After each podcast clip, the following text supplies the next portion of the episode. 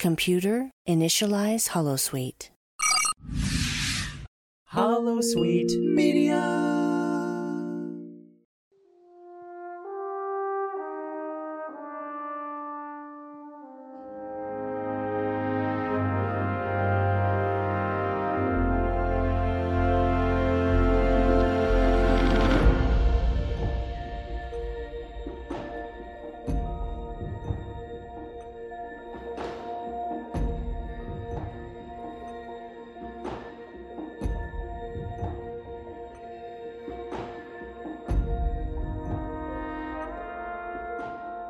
It's time to talk about the temporal Cold War. That's right, you're listening to The Expanse, a Star Trek Enterprise podcast, and we are finally, finally, after what, four months almost, gonna sink our teeth into the first temporal Cold War episode of the show, Beyond Broken Bow, the pilot. We've waited deliberately. We've done what they did on Enterprise. We've eased you in with standalone stories, introduced you to us, myself, Kyle West, my host, Kris Hill. Say hi, Kris. Hi, Kris. and now we're here to hit you with one of our arc storylines. So today it is Cold Front. So we will be discussing. Uh, it's I think it's episode ten of Enterprise, but I don't know if it was technically episode eleven. Yeah, the tenth produced eleven when you're watching it. A really fun episode. I can't wait to talk about it. We're going to do a little bit differently this week as well. So normally we tend to just give you a summary of the plot at the beginning, and then we spend 30, 40, 50 minutes and just breaking down what we liked, best bits, character motives.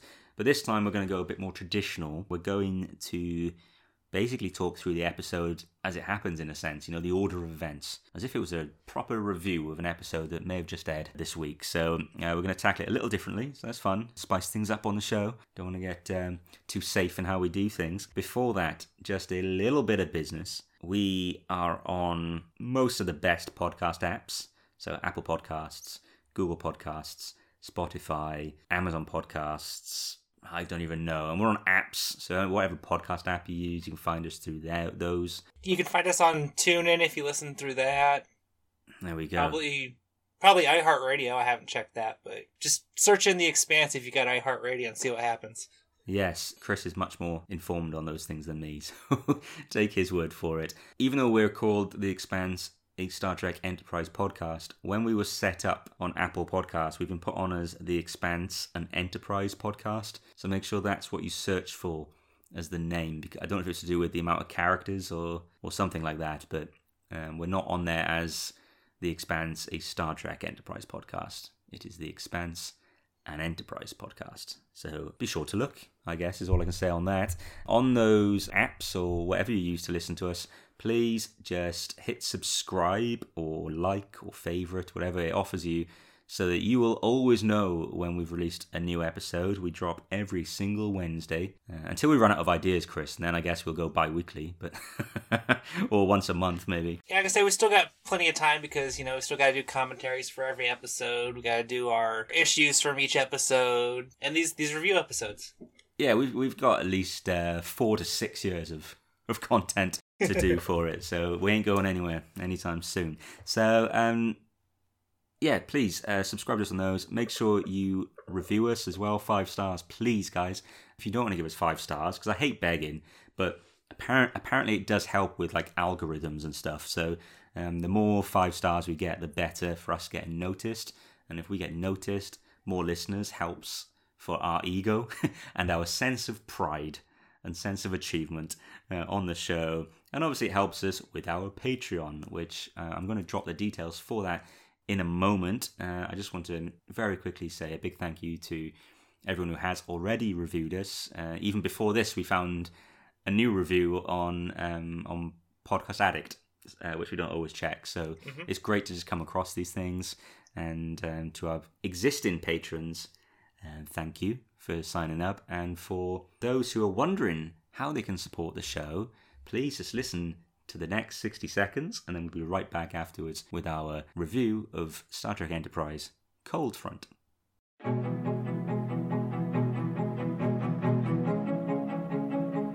If you enjoy listening to The Expanse, a Star Trek Enterprise podcast every week, then please consider supporting our show by becoming a patron. Visit our Patreon page at www.patreon.com slash NX01podcast. There you can view our subscription tiers. Some of the benefits of becoming a patron include early access to our episodes, bonus episodes, and so much more.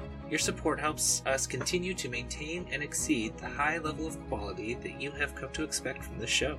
To all of our existing patrons, we appreciate you and your generosity so much. And to those of you considering joining us, we would be so thankful to welcome you into our group of patrons. Again, visit patreon.com slash NX01 podcast for more details. You will also be able to find the website link in the details of this podcast episode.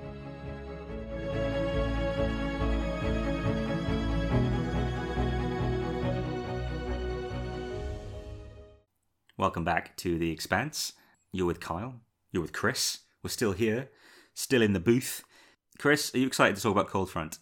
I, I am. When uh, when I first saw this episode, I was like, "Hey, this is pretty interesting. Let's kind of see where where it goes." So I guess we can see where it goes from here. And we've waited a long time to get into the temporal Cold War, and Mhm. and now we're doing it. It's uh, it feels it feels like shit is getting real on this podcast now. Let's get going then. So the episode begins with Future Guy and Silik and some random Suliban who clearly follows Future Guy's orders and not Silik. But Silik is on an operating bed and he's getting a bollocking off of Future Guy about, I guess, what happened in Broken Bow when Archer uh, foiled their plans in that one.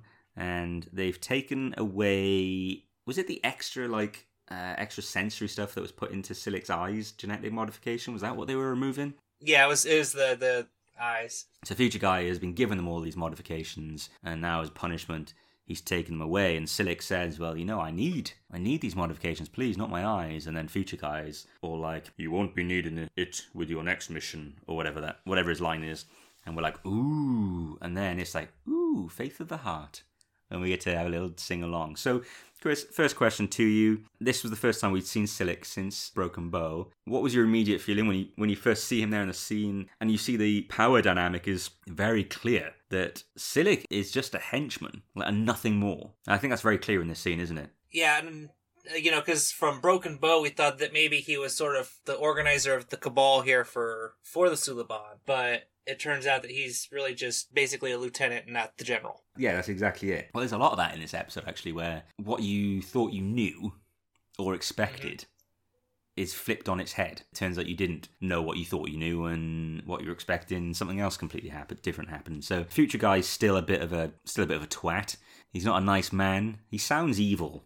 So, even though this Yeah. this episode will go on to try and make us think that he's the good guy and that the Suliban are fighting for the right side, I don't know. There's something about the voice, something about future guy's voice, man, that tells me Yeah, tells me he ain't good. That was the teaser, very quick, very related to the episode as well, which hasn't always mm-hmm. been the case with Enterprise episodes, in the sense of directly related to the teaser. Like this, this very much clearly sets up that Silik's gonna do something on the ship, and then we're gonna get another temporal Cold War episode. But sometimes Enterprise had a random teaser going on, and with like a little hint at the end of what's to come, like a new planet or a ship shows up or something like that. Trip playing the harmonica before a ship pulls up next to them. So we hit the opening credits. Uh, when we come back, it's on Hoshi and Travis who are on their way to work, which I quite liked the idea that they're on their way Yeah. to the bridge. It was kind of cool. It was like they've arrived at work, they've gone and got changed, hung their bags up, their coats up, and now they're just walking together onto the shop floor or the office floor, wherever they,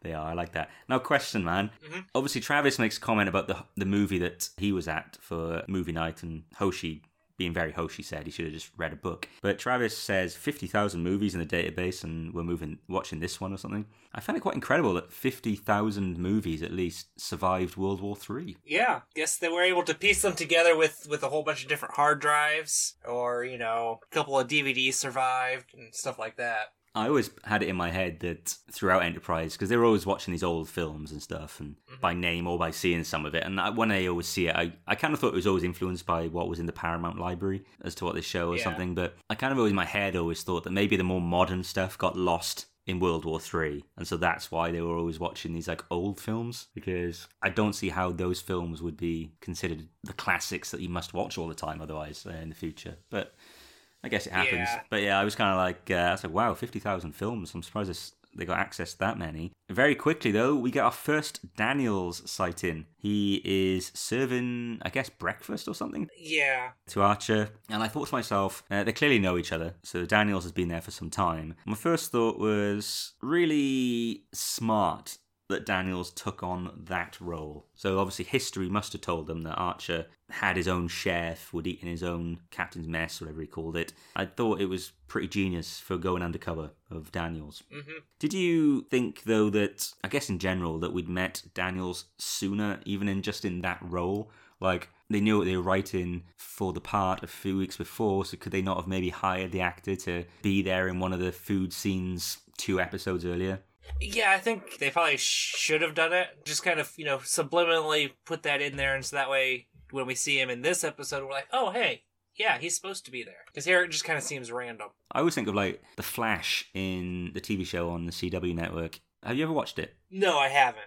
Okay, I won't spoil anything, but basically, in the fourth season, there's a character who's going to be major in the fifth season. Mhm. And we see her very briefly, once or twice. She just appears in season four, interacting with some of the lead characters very quickly, like a random character, bumping into them, stuff like that. And then right at the end of the season, she shows up and we find out who, who she actually is, and she's a major character. But they'd already created like curiosity about her. Like we knew her already. Yeah. I think if Daniels had been even just seen delivering food to Archer and his people and his name being mentioned, it would have made his appearance in this episode mean a bit more. Now, I, I like Daniels in this episode. I love the idea Yeah. of him, but I just thought, man, you could have could have done so much more with that. Imagine if he was one of the characters from um, Strange New World episode. Uh, he's been on the planet, or any of the other ones, and just imagine then finding out, oh my god, Daniels is from the future. What the hell?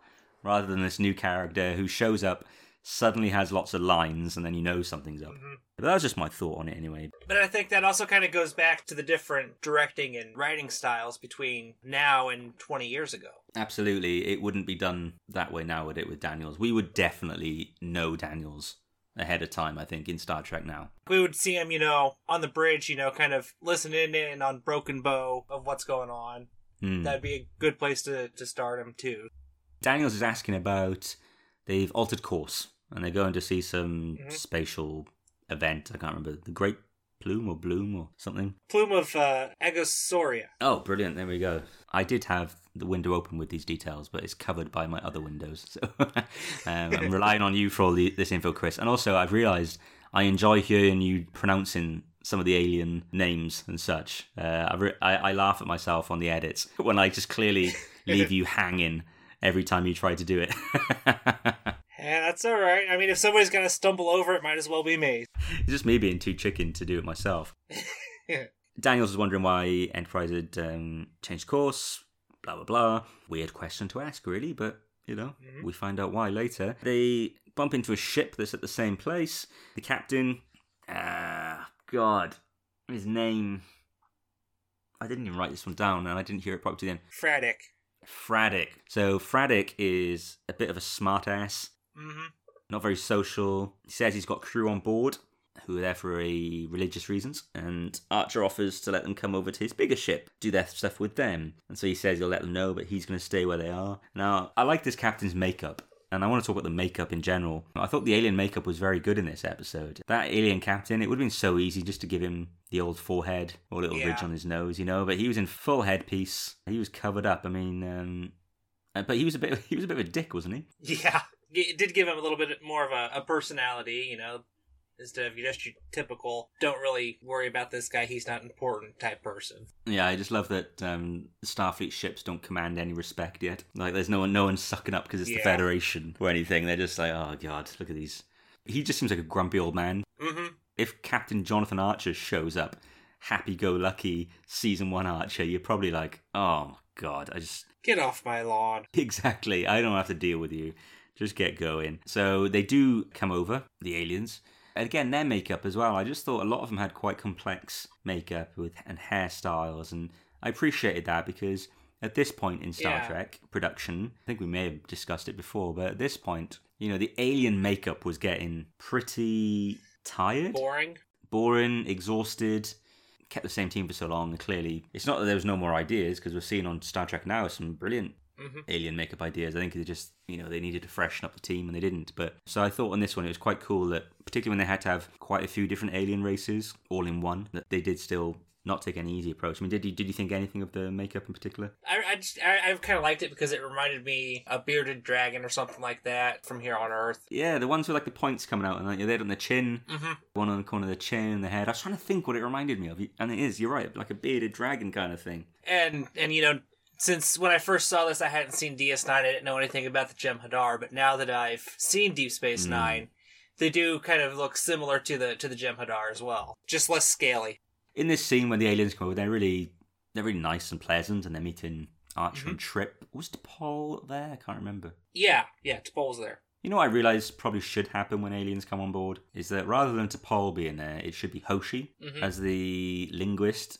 She should be there for any problems, but she's not one of the main three, I guess, so Yeah. never mind. What really got me, mate, in this bit was that when Archer offered that they could uh, have food there, that they had Yeah. the chef preparing food, and then I think they used the term. Well, normally we, you know, we fast during this Yeah. special time, but uh, maybe on this occasion they sh- they could break with tradition. I don't know. I just thought if you're that devoted to something, it's a religion to them or a religious event. Would they break with tradition if the thing was to fast? Because fasting takes place in religions here, and they don't break with tradition. I I teach people online who, you know, at various times of the year, I have to make sure I don't take a sip of a drink on camera in front of them or, or talk about eating because they're fasting for, for their beliefs and uh, and their events. So yeah, just that bit. Only now, I guess previously before this experience, I wouldn't have thought anything of it. But I was kind of like, seems a bit lazy that, or maybe even disrespectful to to their religion to do it. What what was your thinking? Did it did it jump out at you? Um, it did a little bit, but to me, I kind of chalked it up to maybe they're explorers too, and they kind of understand, you know, a whole first contact thing. Maybe even their religion allows for for provisions like this I guess they did call it a tradition Yeah. rather than a ritual. yeah ritual. Yeah, so I guess I guess that maybe I overthought that. But I mean, like if if you were vegetarian, well, I am vegetarian. But if I was, you know, if I went there and so you know we've we've made these delicious steaks for you. I wouldn't say, well, I don't eat meat, but I could break with tradition for this. It's like, well, no, I'm, I'm probably going to say, oh, thank you so much, but I don't consume meat. yeah, that was yeah, it jumped out at me, but it was a nice scene. I I I, I didn't mind the motives behind it. Just it kind of Yeah. it, it kind of felt like mm, I don't know if people would be so flippant. Uh, so is flippant the right word to and you know to so quick to give up their traditions? It just felt like someone whoever wrote that, probably Brandon Bragg or Rick Berman. I can't remember who wrote this episode. Might not have been them uh, either of them actually. Stephen Beck and Tim Finch wrote this. Oh, there we go. Story by Rick Berman and Brannon Braga. Uh, no. Wow. Their names are almost always all over the early episodes. That's crazy. Wow, I'm learning something new. I'm shocked at that actually. Directed by Tom Paris himself. Robert Duncan McNeill. Wow. Mhm. He didn't do many though on Enterprise, did he? Uh, ultimately. No. So that happens anyway. It turns out that all these aliens believe that the universe started in this particular area of space. And they believe that, I guess, over time the universe resets itself and restarts again. I don't know how many thousand years or million years they think, but that's what their religion is based on. Uh, it was interesting when they asked Archer if he belonged, like what his religious beliefs were. Yeah. And did he belong to religion? And he was like, you know, oh, you know, I like to keep a open mind or something. And I thought that was interesting because I know Trek captains have been traditionally evasive isn't the word, but I think in Star Trek they've been keen not to tie a captain down to any particular religion because Gene Roddenberry obviously eventually decided that there wasn't really any religion, which it seems crazy to think that that would ever be the case anyway. But I thought with Archer, you know, like with he's a bit closer to us and he's really, and I mean this is no slight on you, Kris, as an American, but he's really got that like all American Yeah. go get 'em attitude to him. I, I just in my head, I guess I kind of thought that it would have been very easy for them to make Archer a very clear Christian, Mhm. but they didn't. And I, I thought it was interesting, uh, just because Probably, probably because they couldn't settle on which which Protestant faith to to stick him in. Yeah, they- maybe that would be the issue. Yeah, they, and they didn't want to offend anyone with it. But I thought if they ever wanted to tie a captain down to any core religious beliefs, really, then Archer's probably the one you could do it Mm-hmm. with, and it would be perfectly in sync with his character as well. There's a funny bit on the bridge. Uh, Reed is worrying. Well, he knows that Archer is giving a tour to their new guests, Mm-hmm. um, and he's worrying that Archer might show them around the armory. In any tactical area. Yeah, in any tactical area, which I mean, I'm amazed that in theory Reed should have. There should be like security personnel with guests at all time, but but I do uh, I do love that he's saying there should be some protocols in place to protect the key areas. I've always thought this. You know, whenever anyone like comes into uh, the captain's ready room, be it you know, be it on uh, Enterprise, uh, NX Enterprise, or the Enterprise D, or wherever. I'm always like, man, they've had to walk through the bridge to get here. Like we, they've been allowed into the the hub of operations. It just seems like you wouldn't let anyone in that key area without like Right. complete supervision or something. And that's going to become an issue very shortly, is about being in a key area and being able to uh, get away with doing something. This did make me think with, with Reed, though. We, we chatted about Reed, obviously, a number of weeks ago. Early Reed was brilliant, wasn't he? He's just so paranoid and all about protocol and uh, procedures. And I get a chuckle out of him. Yeah, yeah, your typical early early season Reed there. So Question for you If Mhm. you were left in command of the bridge, would you take the chair? yes, I would. I mean, it's the chair, and you're the one that's in, in command at that moment. And you know, when when the person that says, "Hey, you have the con," returns, I'll be like, "I kept it warm for you." So we've seen obviously people take the chair whenever they've been given command, whereas on Enterprise it seemed to be a bit more of a bigger thing for someone to actually sit on a chair. I don't know if maybe it's because the bridge was so small that uh, they didn't worry about it so much, but Travis is faced with the same question uh, from Hoshi when Travis is left in command. Um, and Hoshi says, you know, aren't you going to take the chair? And he's like, no. And here's the best bit now. Travis says that he's not in any rush to sit in it because he's happy to wait until he's promoted. Yeah. And Travis has no idea that he's never, ever going to get promoted from ensign. So if he did wait, he'd be waiting a long, bloody time to sit in the chair. But he does do it, and he does take the seat like you would, Kris. And then almost immediately, Reed comes back on the bridge. I mean, Reed has been a bit of an ass, just even even if he'd been serious. Yeah. Such a stupid thing to get funny with someone on. Even though Travis looked obviously very awkward and uncomfortable, you could see that Reed thought it was quite funny that that happened. And uh, there's a smirk in it. I guess it showed May- Mayweather being a bit bit younger, I guess. It showed his age a little bit. Yeah. You know, a young officer and such, I thought anyway. Let's talk about what happens in engineering. Trip is having fun teaching them about the warp core, pretending they're stupid, really, and they're kids. And it turns out there's actually like a warp physicist in the group and stuff. And Connaughton's reaction's brilliant when he realizes and that he's been talking down to them, really. But during this, one of the aliens, who I mean, I- I- we're gonna have to talk him about him by who he actually is for the sake of this review, but it is Silik, uh, who looks like someone else. Spoilers, by the way. Spoilers. Yeah, don't. I, I gets my blood boiling. Uh, Silik gets an opportunity to very quickly break something. I can't remember what it was. yeah. Right by the warp core, sticks his hand in, uh, rips something. He bends his arms. That's when you know he's a Suliban. It's probably Silik. And yeah, he breaks it, and then he's off, and he's gone. And this is what I was saying earlier, mate, about you know shouldn't be taking anyone to these such key areas. No, like engineering, where the warp core is. Or if you do, you know, have them, you know, stay in one certain area and be like, hey, it goes back a ways. You don't really need to see it. Yeah, it's just it's just crazy. I mean, yeah, it worked out, but I think it's so risky. That happens anyway. It turns out Silik indirectly saves the ship, but basically what happens before that is that the ship's starting to rock a little bit from where they are. That whole bloom thing or plume, whatever it's called. We cut to Daniels, who's surprised that the ship's experiencing some trouble. He seems worried, which I find weird because up until this point, nothing should be a surprise to Daniels, now because nothing has changed or nothing has been changed by any events caused by Future Guy and Silik. So far. Yes, because they went to that nebula, or whatever you want to call it, before they saw Silik. So Silik had nothing to do with it. So Daniel should know about all this, really. If Future Guy knew the Enterprise was going to be there, hmm in this exact thing, and need to have this bit of their um, warp engine or something stopped, like broken, then why wouldn't Daniels know? If Future Guy knew, Oh. why wouldn't Daniels? My theory is Silik actually was the one that kind of made it to where they were they would be sure to, you know, get hit by the plasma storm. And, you know, that's why he went ahead and pulled off that, that junction to kind of stop it.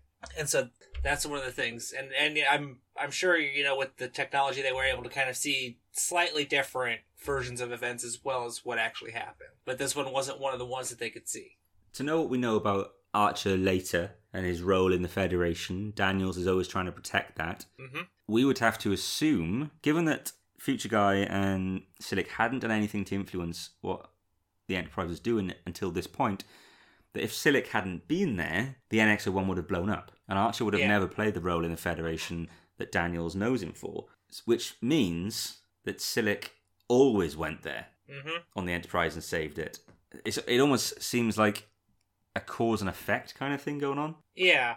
You know what I mean? Like Daniels is there to catch him because they know that at some point he's going to show up on the ship. But actually, I don't understand because like Daniels clearly comes from a future where Silik had always saved the ship Yeah. because Daniels knows Archer going on to do everything he did. So I don't know. I'm confusing myself as I'm saying it, but it's it's it, it feels like the episode is taking two or three different approaches to time travel. Sometimes um, you can't make sense of time travel normally, but the way you can do it is if at least one story or one episode or one series, however they do Mhm. it, sticks to a certain set of its own rules. And I think in this episode, the way that I don't think they completely got a handle on that Daniels and what he could and couldn't do and what he did and didn't know. I was thinking about it more now than I think I was before. Like when I was a young man watching this, 15 year old, I wouldn't have even thought about that. Whereas now it's like all I think about. Yeah, trying to get a little deeper in. Yeah, and for the sake of this podcast as well, I guess. Um, uh, so there's a antimatter cascade, and it's I love Trips trying to act all cool in front of all the, the guests and the visitors, but you can see he's starting to stress that he's about to lose a ship. The warp core is about to blow up if the cascade gets as far as it, and what it stops like 50 centimeters away from from the warp core Yeah. because of what of what Silik did. So Silik saved Enterprise. So there's a there's a twist in the plot. Did you know what the hell was going on at this point? At this point, I wasn't quite sure why exactly he would do that, but maybe Hmm. it was to try to get into the good graces of Archer just to betray him later. Yeah. Because we, we find out later, you know, that, that he does does take responsibility for everything. This would lead to Daniels outing himself as a time traveler. hmm starts off when he's trying to catch Archer in the corridor and wants to chat with him. Now, Archer's really a bit of a dick to him. Yeah, yeah. He's like, oh, just go away, you know, I'm, I'm busy, I'm doing something. Now, I know Archer, particularly in the early days, could be temperamental in a way we hadn't really seen him with other captains. Uh, He's a very emotional guy, Archer. But this seemed a little bit off even by his standards. yeah. He didn't know Silik was on the ship yet. You know, there's no justification for it. But he's really rude to a guy who, like, seems to be lovely to him in Daniels. But he basically mentions what went on with the. Oh, what do you call it? What do they call the Suliban hub things? Helix. Yeah, the Helix. He mentions the Helix and, yeah, and such. And I think Silik and Archer at this point is like, whoa, how do you know about that? And then goes to Daniel's quarters. Uh, Daniels mentions the, the temporal cold war. And at this point, Archer, I think Archer did a very good job, no, at keeping a Yeah. keeping his cards hidden, um, trying to get information out of Daniels. And Daniels, we find out, is from the future. And I thought that when Archer realized that, when Archer was like, "Where are you saying you're a time traveler?" There's a reaction that Scott Bakula does that when, it, like, as he's realizing it, and the the camera movement that it's like perfect. I don't know. I can't even describe it, but you could really see that Archer's mind was blown by this revelation. hmm And I don't know if we should think that he's shocked that he's met a time traveler, or that time travel's possible, or that he's just shocked that it's Daniels. Daniels gets up some of his technology and introduces, well, welcomes Archer, I guess, into his temporal observatory. And I gotta say, Kris, this is stunning, isn't it? Don't you? Do you love the computer effects in this bit? Yeah, where we get to see, you know, the timeline and everything like that. Yeah. yeah, it's always been a favorite of mine. The CGI in this scene, and it even now, I think it's one of my favorite, one of my mm-hmm. favorite scenes in Star Trek where they've just been completely in a CG, CGI environment. There's so much going on in there. I would love to find out if there was anything important hidden in there. At the time when it aired, I remember people online were trying to say that they could see Borg cubes or something like that, but I think it's actually just the squares of data just like rotating. But you know, I just it'd be amazing to know if anything was put in there that was of interest. So during this whole conversation, Daniels reveals that he's also mostly human. I don't know. I guess they're trying to imply that he's just had some alien ancestors, Yeah. like just just in his bloodline, somewhere through the somewhere through the years. There's been some Interbreeding. yeah interbreeding. I mean, at this point, he looks human again, though. So anything that was in there, if they didn't look like humans, they it's so far removed from him that uh, it doesn't show visually on him, at least. Yeah. And uh, he makes a comment about Earth later that I guess we'll discuss because from what we know of Discovery now, we need to try and make Daniels' comment fit. But uh, yeah, so he, he doesn't work for Starfleet though. That's interesting, no? Yeah. Because he doesn't mention the Federation in this, but we know later on that Daniels is protecting the Federation. We assume he works for the Federation, or for Dreyish, maybe they're called then, I don't know. I think this is the only time we really hear anything about him with Starfleet, and but he's definitely not working for Starfleet. So is it Time Fleet? Had Time Fleet been established as a name in Voyager? It was, wasn't it? I'm not sure. I'm not that great with Voyager, so No, not not many of us are, mate. Don't worry about that. don't hate us, Liam and Suzanne. hey, I'm I'm doing a rewatch of it, guys. I'm I'm I'm back in it. I'm gonna I'm gonna watch the whole damn show from start to finish. So yeah, found out a little bit more about the Temporal Cold War. Daniels tells Archer that there's lots of factions. Silik comes from a faction maybe two or three hundred years before Daniels. Basically, when time travel was invented, uh, when eventually they could work out how to actually send people back through time, they realized it could be used to do harm hmm they had the temporal accord. People agreed to not abuse it for those for those means. I mean, I don't know how would you know though if they if they're changing time, you wouldn't know that, that Yeah. they'd done it anyway. It's like the perfect crime. Some of these factions didn't follow the rules. I guess an analogy you could think of is nuclear weapons hmm now. So you think uh, a lot of the, or at least the old powers of the world, um, had nuclear weapons first.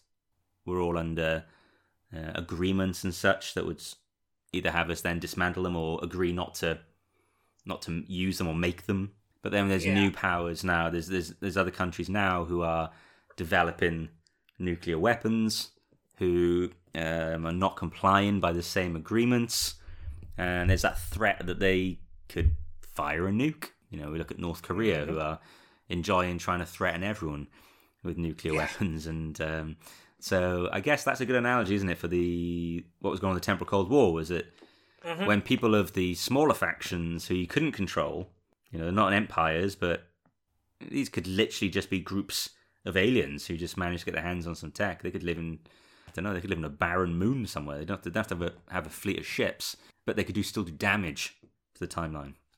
Still do damage. So Daniels knew that Silik would be on board, didn't know when. So when do you think Daniels came on board? They haven't gone back to Earth, so you would think he had to Right. be there from the start. But if he was there from the start and he had to catch Silik, and he knew Silik was on the Helix, then why didn't Daniels find a way to get over to the Helix? I don't know. If we include by the book that we know that he's definitely there, you know, at least you know between Strange New World and um, the next one. uh, unexpected. Yeah, I and I do appreciate that in by the book. I think we mentioned that at the time. I did like the mention. And then for people who haven't listened to it, by the book is the first original Enterprise novel, and Daniels was, I think he was seen. He wasn't just name dropped, was he? He was he was seen. I don't know if he speaks in it or anything, but um, he's definitely in in there anyway. I guess you could say that certain things had to play out that way Certain ways, yeah.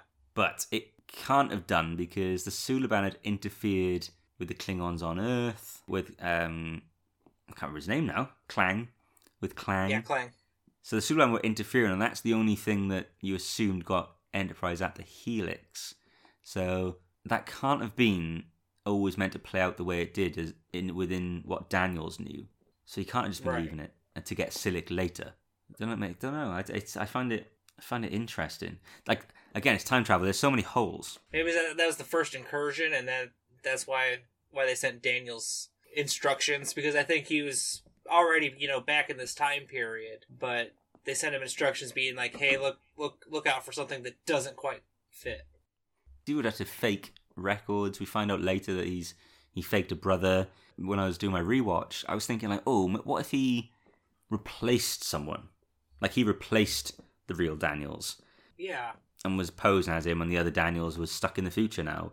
But that obviously doesn't work because we know that Daniels looks the way he looks. So I think the real explanation is that they didn't know about the Daniels character when they did Broken Bow, which is disappointing. I got to say, and I don't criticize Off the Man, but mm-hmm. it's disappointing that Cold Front was the first Temporal Cold War episode after Broken Bow. Wasn't very far into the Yeah. series, and it's disappointing that when you look through it properly, they clearly hadn't already thought about the Daniels character because it would have been very easy just to make things work with him in the lead up to it. But how do you find Archer's reaction to all this information and I guess his inclination to trust very quickly, despite the Vulcan Science Directorate saying Yes. that uh, there's no such thing as time travel? I kind of see myself reacting the same way if I actually found out time travel was real. But Just given the way that, that Daniel speaks, and I'm sure this is how the Time Fleet or whatever instructs their agents to to say, you know, hey, you know, this is how you need to talk to get them to trust you, and they'll trust you. Which I don't I don't mind them doing that, but you know that's kind of how how I took it. Yeah, I do think that he's very quick to trust Daniels. He obviously does raise that question. You know, how do, mm-hmm. how do I know I can trust you? You know, Silik, for as bad as he is, he's just saved my ship. And Yeah. um, and then Daniels makes a comment about knowing how he likes his eggs or something like that. So and it's like, okay, that's the one. I don't know. Yeah, I think he could have been a bit more. I mean, this is the last time that they ever really kind of get along. Archer wants nothing to do with Daniels when he sees him in later episodes. I can't think of Mm-hmm. a single time where he willingly worked with him, really. I guess the start of Shockwave Part 1, but by the time that everything had been destroyed on Earth and stuff, that, that was, I guess, where it turned sour. Yeah, and then after that, I don't think they they were really on good terms until after the season four premiere. But even then, Archer was just like, you know, I don't want to see you anymore. Daniels was kind of like, well, don't worry, everything's fixing itself now. And it was all for no- it was all for nothing because, as we know from Discovery, within a hundred years, Yeah. none of it counted for anything. I thought it was very interesting as well in the scene where Archer's explaining all of these things to a very dubious T'Pol and even Trip being a little dubious. Um, that we got some good mentions though. We had, you know, there's a mention of the holodeck technology that the uh, Xyrillians had, and um, Sarin got a shout out as well, um, played by oh god, I, I forget her name now, but she's in everything. Melissa, um, no, not Melissa. Melissa, yeah, Judy Cooper on the OC. It's like Sarin got a shout out from the first episode. Yeah, She's one who gave Archer his first kiss in Enterprise. So she was mentioned, and so it's good to see little sort of tie-ins of continuity. I thought throughout, it almost made the uh, the Xyrillian holodeck seem deliberate, didn't it? The use of it. right, yeah. It was like, wow, they actually they just showed us that technology because they wanted Trip to doubt the temporal observatory, saying, you know, like, hmm I've seen the computer imagery done with these things. What did you think when Archer went in? Did he sense a change in Archer's mood when he walks into the mess hall after uh, all the guests are in there in flocks and a few of his crewmen getting ready for this big event? And Archer's mood was different, wasn't it? It was slightly different, yeah. I mean, I'm not sure if that was influenced by him, you know, still kind of processing everything and trying to figure out, you know, who do we need to give credit for slash blame of what happened. Slightly different attitude, but still our Archer. You could just tell he was immediately distrustful of everyone in the room. You could see him scanning the room. Phlox is talking to him at this point. Phlox is really getting into this religious ceremony and very excitable and he's talking to Archer and Archer's doing a pretty good job of kind of going along with the conversation whilst clearly not listening to a word of it whilst he's trying to just scan the crowd and I mean risky for Archer to suddenly go in there and be so conservative with his behavior and attitude with them all and restrained I guess is a better word because it could have it could have outed to Silik that Archer knew something was up Maybe Silik, you know, did notice that as they walked in and then, you know, snuck into Archer's cabin for our, our scene coming up. Hmm. I didn't think about that, see. Because I was going to say maybe Silica actually was already waiting, but that would make sense that he could have just slipped away after that and gone to Archer's cabin. Hmm. I like that. I'm going to go with that. That- That's going to make sense to me. So maybe Archer outed himself. Because he didn't know who he was looking for. And all, a lot of the aliens look similar to me. I wouldn't have known whether or not Silik was in there, even if I had screen screen caps of it in front of me. So yeah, it turns out Silik is invisible in Archer's room. Porthos knew, trying to warn Archer, but Archer was feeding him instead. I think he wanted cheese. Silik, we hear his voice first, I think, before he reveals himself, and he's in full Suliban gear at this point. Did they establish why Daniels couldn't detect Silik? I think it was because his little scanner needed a, like a wider range, and so that's why they had to tie it into the the ship's sensors. It just seems odd, doesn't it, that Silik was moving around this ship. But why couldn't the Enterprise pick up the Suliban then? I don't know. oh no! So much is falling apart on this episode. I d- yeah, I don't understand why the NX-01 wouldn't have detected Silik. Well, maybe because they didn't know exactly what to look for. Okay. Maybe the tachyons are, you know, specific to the Cabal here for the Suliban. I admire your effort here, Kris, to um, to explain away some of these bits. When I watch Shockwave, I swear, if I hear them say that they can detect Suliban anywhere on the ship, then I'm coming back to this discussion about the fact that they clearly should have been able to pick up Silik. well, this was this was later on. Shockwave was later on, so True. Yeah, you could you could get away with it with that, I suppose. Yeah, that conversation with Silik and Archer was mostly Silik knew that he didn't he knew, didn't he, that someone was there. yeah. He was there to get that person really, and, and Daniels was there to get him, so uh, there could only be one victor in that. And then T'Pol unwittingly gives it away over the com about crewman Daniels wanting to get started on something in engineering. Yeah. Silik says thank you, got everything I need, shoots Archer, Archer goes down, doesn't kill him, obviously, he knows he can't kill him. Right. Archer's out for a while now. Uh, we find some information out from Daniels, like, I think Trip asks him about Earth. What's he say? Like, of he implies it's different, basically, doesn't he? And it's not the Earth that Trip is familiar He's with. from Illinois, but but not the Illinois he's familiar with. For people who are listening, as we say this, uh, Discovery has only aired two episodes of Mhm. its third season, and um, we know from the trailer that we're going to see Earth in the third one. So Earth seemingly probably still does exist, but I wonder if they've mentioned the temporal wars already on Discovery, which they have. They've met, they've mentioned the temporal war. Yeah, it came up briefly and then just sort of like a, a throwaway type line. a real throwaway line to explain explain away why Burnham and Discovery couldn't just go back in time. Yeah. Every Trekkie knows that the time travel technology existed before where Burnham and uh, Discovery have gone to. So, so as we say this, we don't really know if Discovery has paid any attention to Daniels' comment about Earth, but um, by the time it airs this this episode, we will definitely know probably because Discovery will be halfway through its first season. Daniels becomes a hero when they find out they detects that Silik is on uh, the deck. Daniels gets them all to evacuate engineering, and it's all for nothing because Silik kills him. Yeah. Just kills him, just like that. We find out later Daniels didn't die, but at this point we didn't know it. So did you think Daniels was dead? At this point, my first watch through, I thought that, you know, he probably was, but there I knew in the back of my head there was that off chance that he got pulled back into the future right before he died. Hmm. And I guess that then sort of brings up the question of what actually happened to him, because the the computer effect shows him almost shattering. I guess like uh, if you broke a rock or or something or glass, you know, it just uh, Yeah. shatters apart. My theory is that it's not really a theory. It's like I can't remember what he says in Shockwave when Archer confronts him and says, "You know, I thought you were dead or you died," and he's like, "Oh, I did." I think he says something along the lines of like, uh, "I did," or you know, kind of did. Are we to assume that like maybe in the past that either he can't die, and that like the moment he's close to death, he's pulled out, like you said, pull he's pulled back Yeah. to his time, or is there something more? Is there a million Daniels, and Daniels is actually just some kind of just some kind of cloned thing that the next one wakes up as soon as one dies, kind of thing. What, what do you think's going on there? The more sci-fi answer would be as soon as that Daniels dies, you know, it, it, it sort of sort of winds up being like the Vorta. You know, just once one dies, you replace it with the other.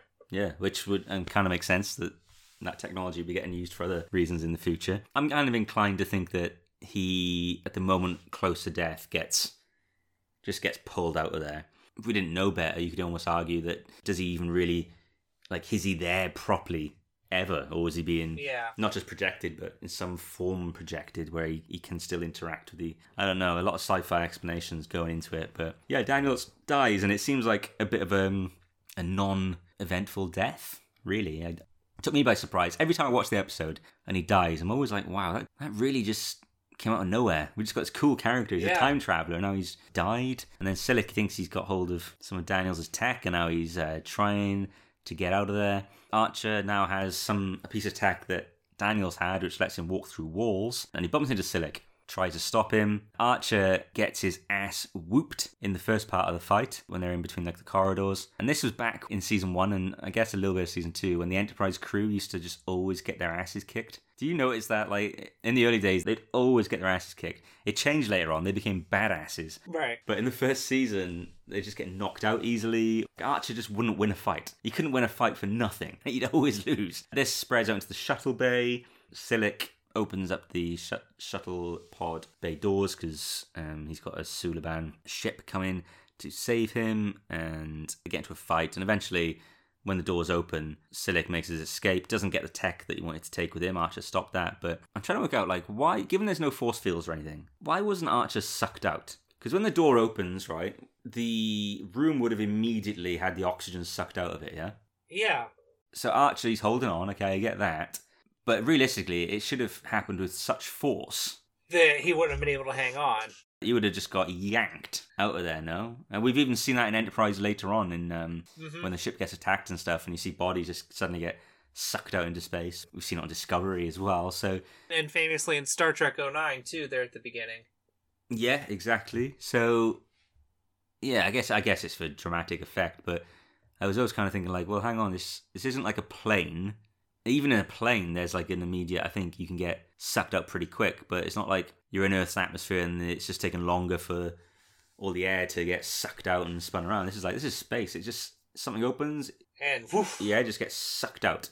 Yeah, I don't know what to make of that. So, but Archer manages to climb up, and he is on the railing. Just look, he looks like he's struggling to breathe. So the the indication is, Kris, that the oxygen is, is leaving the room, Is leaving. but not yeah. very quickly. It's just, I guess, low low oxygen levels. Like it's it's not gone from the room, and that's the end of the fight. That's, that's it, done. But Archer even has time to get out of the room and into one with air. So I don't know. To me, it was a little bit. Uh, but I did like the scene. Uh, it was a nice little fight scene, I guess. From the start, when they're in the corridor, uh, in between the corridors, to this, what do you think of this this fight scene? It, it was pretty pretty interesting, you know. See see a little bit more of the ship that you know nobody really sees. You know, that's the behind the panels part Mm. Stuff. This leads to Archer's obviously in his uh, his ready room, and he's looking at the clock that he was gifted by their guests. I remember very vividly at the time that everyone thought this clock was going to come back into play, and, I, and you can understand why. Like he's given it as a gift. He's randomly looking at it in this scene. And then when he puts it down on the table and goes back out, like out onto the bridge, the camera, after following them leaving, Comes back down to it. It does, doesn't it? It makes you think, ooh, mm-hmm. something about that clock. Message boards, mate, at the time, they were all full of theories about the clock. And you know what? It never played a part in anything again. Maybe it was never meant to. Maybe just good old Tom Paris, when he was directing, just thought, I really like this clock. I'm just going to do a few of these shots that show off the clock, not realizing what he was starting in the fandom. Or maybe he knew exactly what he was starting.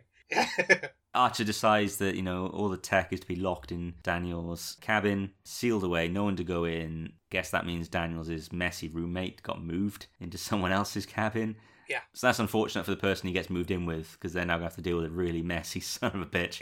we get some, by Enterprise standards, some very out of character sort of mystery music playing, Yeah. and I guess a little bit tense uh, music playing as we see Reed putting this lock on the door with one of his crewmen and they walk off. We just move in slowly with this creepy music on the lock on the door and then, you know, snap to black, we're done.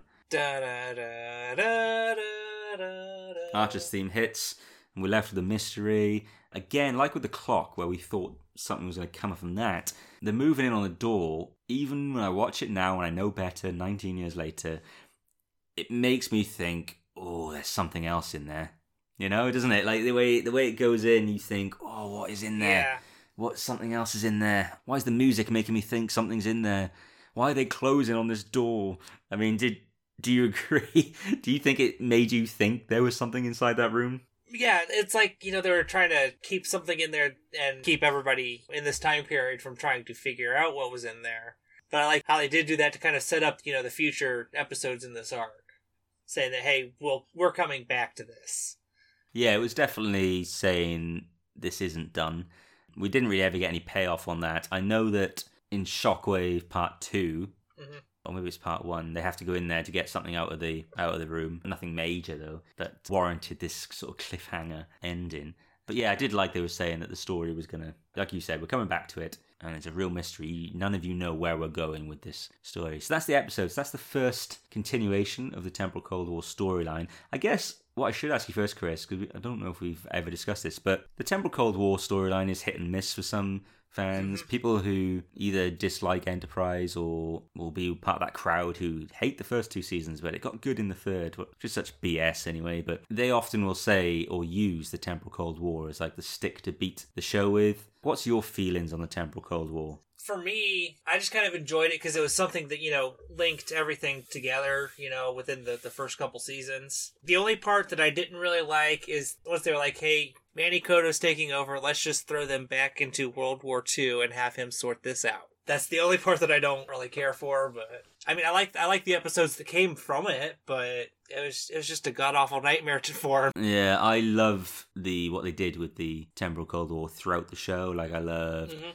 thought Shockwave was a great story. I mean, they, they built themselves a cliffhanger that they I think they struggled to get out of in Shockwave, but we'll talk about that another time, I guess. Future Tense was fantastic. The Expanse is one of the best episodes of Star Trek ever. The Xindi arc is born out of the temporal cold war. hmm So all this is all gold. Broken Bow, one of the best, well, one of the best premieres you'll find in Star Trek show. And then we get the damn alien Nazis. Yeah. Yeah, I mean it's it's a bit of a mess. It doesn't end on a high note. Don't get me wrong. I mean, I still enjoy the episode to watch, but if someone told me that's how the Temporal Cold War was going to end, I'd be gutted. If someone told me that you're never going to travel to the future on the show except to see a destroyed Earth, I would have been a bit gutted then as well. Yeah. But I think Cold Front starts well. We do see parts of the Enterprise J. Mm, yeah, yeah, yeah, we do. Which I guess we'll talk about that one day, but I've seen some people try to argue that that ship doesn't exist now because that battle would have never happened based on what happened at the end of the Xindi arc. Very confusing. Wibbly wobbly, timey-wimey. So, okay, so you're a fan of Temporal Cold War, me too. Did this episode add more layers to the Temporal Cold War for you, or did it complicate things? I guess what I should say actually is it did it just keep adding questions, or did it give you some answers and then add questions? It gave you a few answers, but definitely gave you a few more questions than it did answer. Which, you know, if you're writing television, that's kind of what you want to do. Answer a few things, but keep a few juicy danglers out there. yeah, the episode itself felt very much like very different to Voyager, which had preceded it, and even DS9. It was a, it felt like a very different kind of story that we hadn't seen, like different factions. And I know we'd seen people come back from the future before, but this felt like a different kind of story that was being told. And this feels like an Enterprise story as well.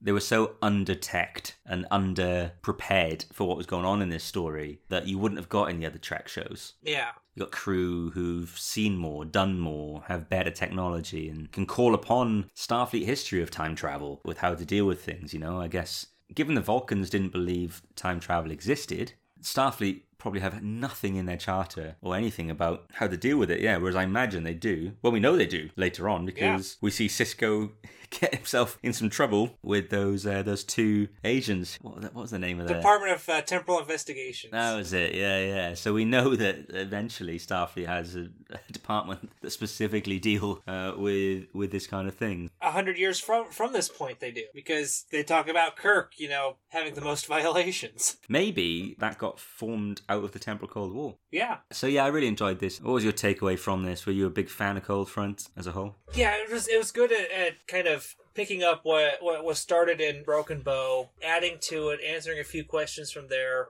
but giving us enough to keep on going. Yeah, I liked the technology that we got to see. I thought Archer was good in this as well. Different sides to Archer, wasn't it, than what we'd been seeing with him. Yeah, we got to see the little more skeptical but still curious side of him. bit more pissed off Archer than we've seen Yeah. before. I thought he was very responsible though, locking away Daniels' his equipment. I mean, he surely must have wanted to take it. Because the argument would be, you say, well, I don't want to corrupt the timeline, so he's been responsible, but how does he know that he wasn't always meant to take that technology? Maybe Daniels is coming from a future which is based on Archer having taken that technology, cause and effect again, stuff like that. Yeah. What about your favourite scenes or moments, uh, either or? Oh, really? This was a great episode for Phlox moments. Just talking about how you know he he visited all these different religious areas on Earth, even you know the Vulcan embassy, kind of taking in some of their cultural beliefs. Definitely one of Phlox's better momented episodes. He lightened the mood, didn't he? To the point where you forget that he's got all this going on because you got all this drama, and then you just randomly jump back to Phlox is having his own complete Yeah. different experience with these aliens, and no one's told him what's going on because it's it's all under the radar. I mean, it seems ridiculous actually in hindsight that Archer seemingly didn't clue Malcolm Reed into what was going on. Yeah, I feel like your armory officer, your head of security, you tell them. Maybe he didn't because he worried that if they suddenly started posting more security around, which Reed would want to do, then maybe that would give away that they were onto uh, Silik. But I think at that point, really, Silik was kind of doing whatever the hell he wanted at this point anyway. He's given up his Yeah. appearance and everything. So my favorite part of the whole episode is the temporal observatory. I just love that. I think that bit's great. And I guess how dubious T'Pol was of all of time travel, which doesn't believe anything, and then just Trip trying to find out about, um, he's trying to get a bet in, or like we find out there's like a pool every day for how far the ship's going to travel, and Trip's asking Daniels if he can sort of give him a hint as to what uh, he should bet on the next day. And even Daniels says, you know, well, we don't monitor history that closely, which maybe that is a get out of jail card. I think they do, but Daniels isn't wanting to adjust, you know, anything here in the past because I'm sure that that, that Back to the Future 2 survived to that point in history, so he knows the dangers of telling somebody, you know, what to bet on. But as we learned in Avengers Endgame, Back to the Future got it all wrong. Any other comments on Cold Front? Any notes you want to raise or observations you'd like to share? Well, the original working title for this episode was Untitled Suliban. Oh, wow. What a great episode that would have been. Untitled Suliban. One more thing, with the date that they give for the in the captain's log, it actually puts it a week after the next episode of Silent Enemy. Oh, no, does it? What was the production order? Silent Enemy was the next one produced too, so These shows have continuity editors who are like, I know it's like on on set stuff, but surely someone's checking for things like that. Particularly in Star Trek, when they know that 20 years later, there's people like us still picking apart everything about the shows. God Almighty, that's so sloppy. Because it's dates as well, isn't it? It's not even star dates. yeah, you're using actual calendar dates. Oh well, minor error. I can look past it. On December 16th, 2020, our weekly discussion will focus on the Star Trek Enterprise novel, Surak's Soul. This is the third original Enterprise novel, following By the Book and What Price Honor, which we have previously reviewed on this podcast. If you'd like to be fully knowledgeable of what we discuss on December 16th, then please dig out your copy of Surak's Soul or visit an online retailer to purchase a copy. We look forward to our next book club discussion.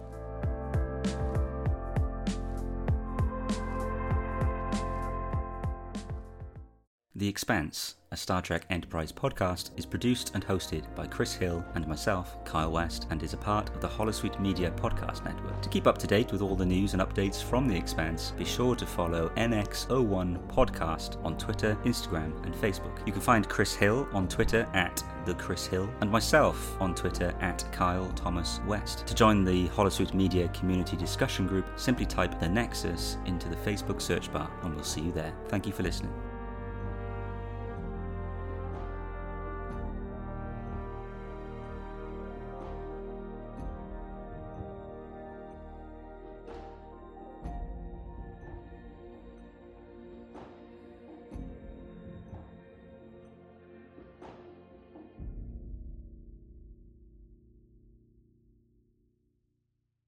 This show is brought to you by Holosuite Media.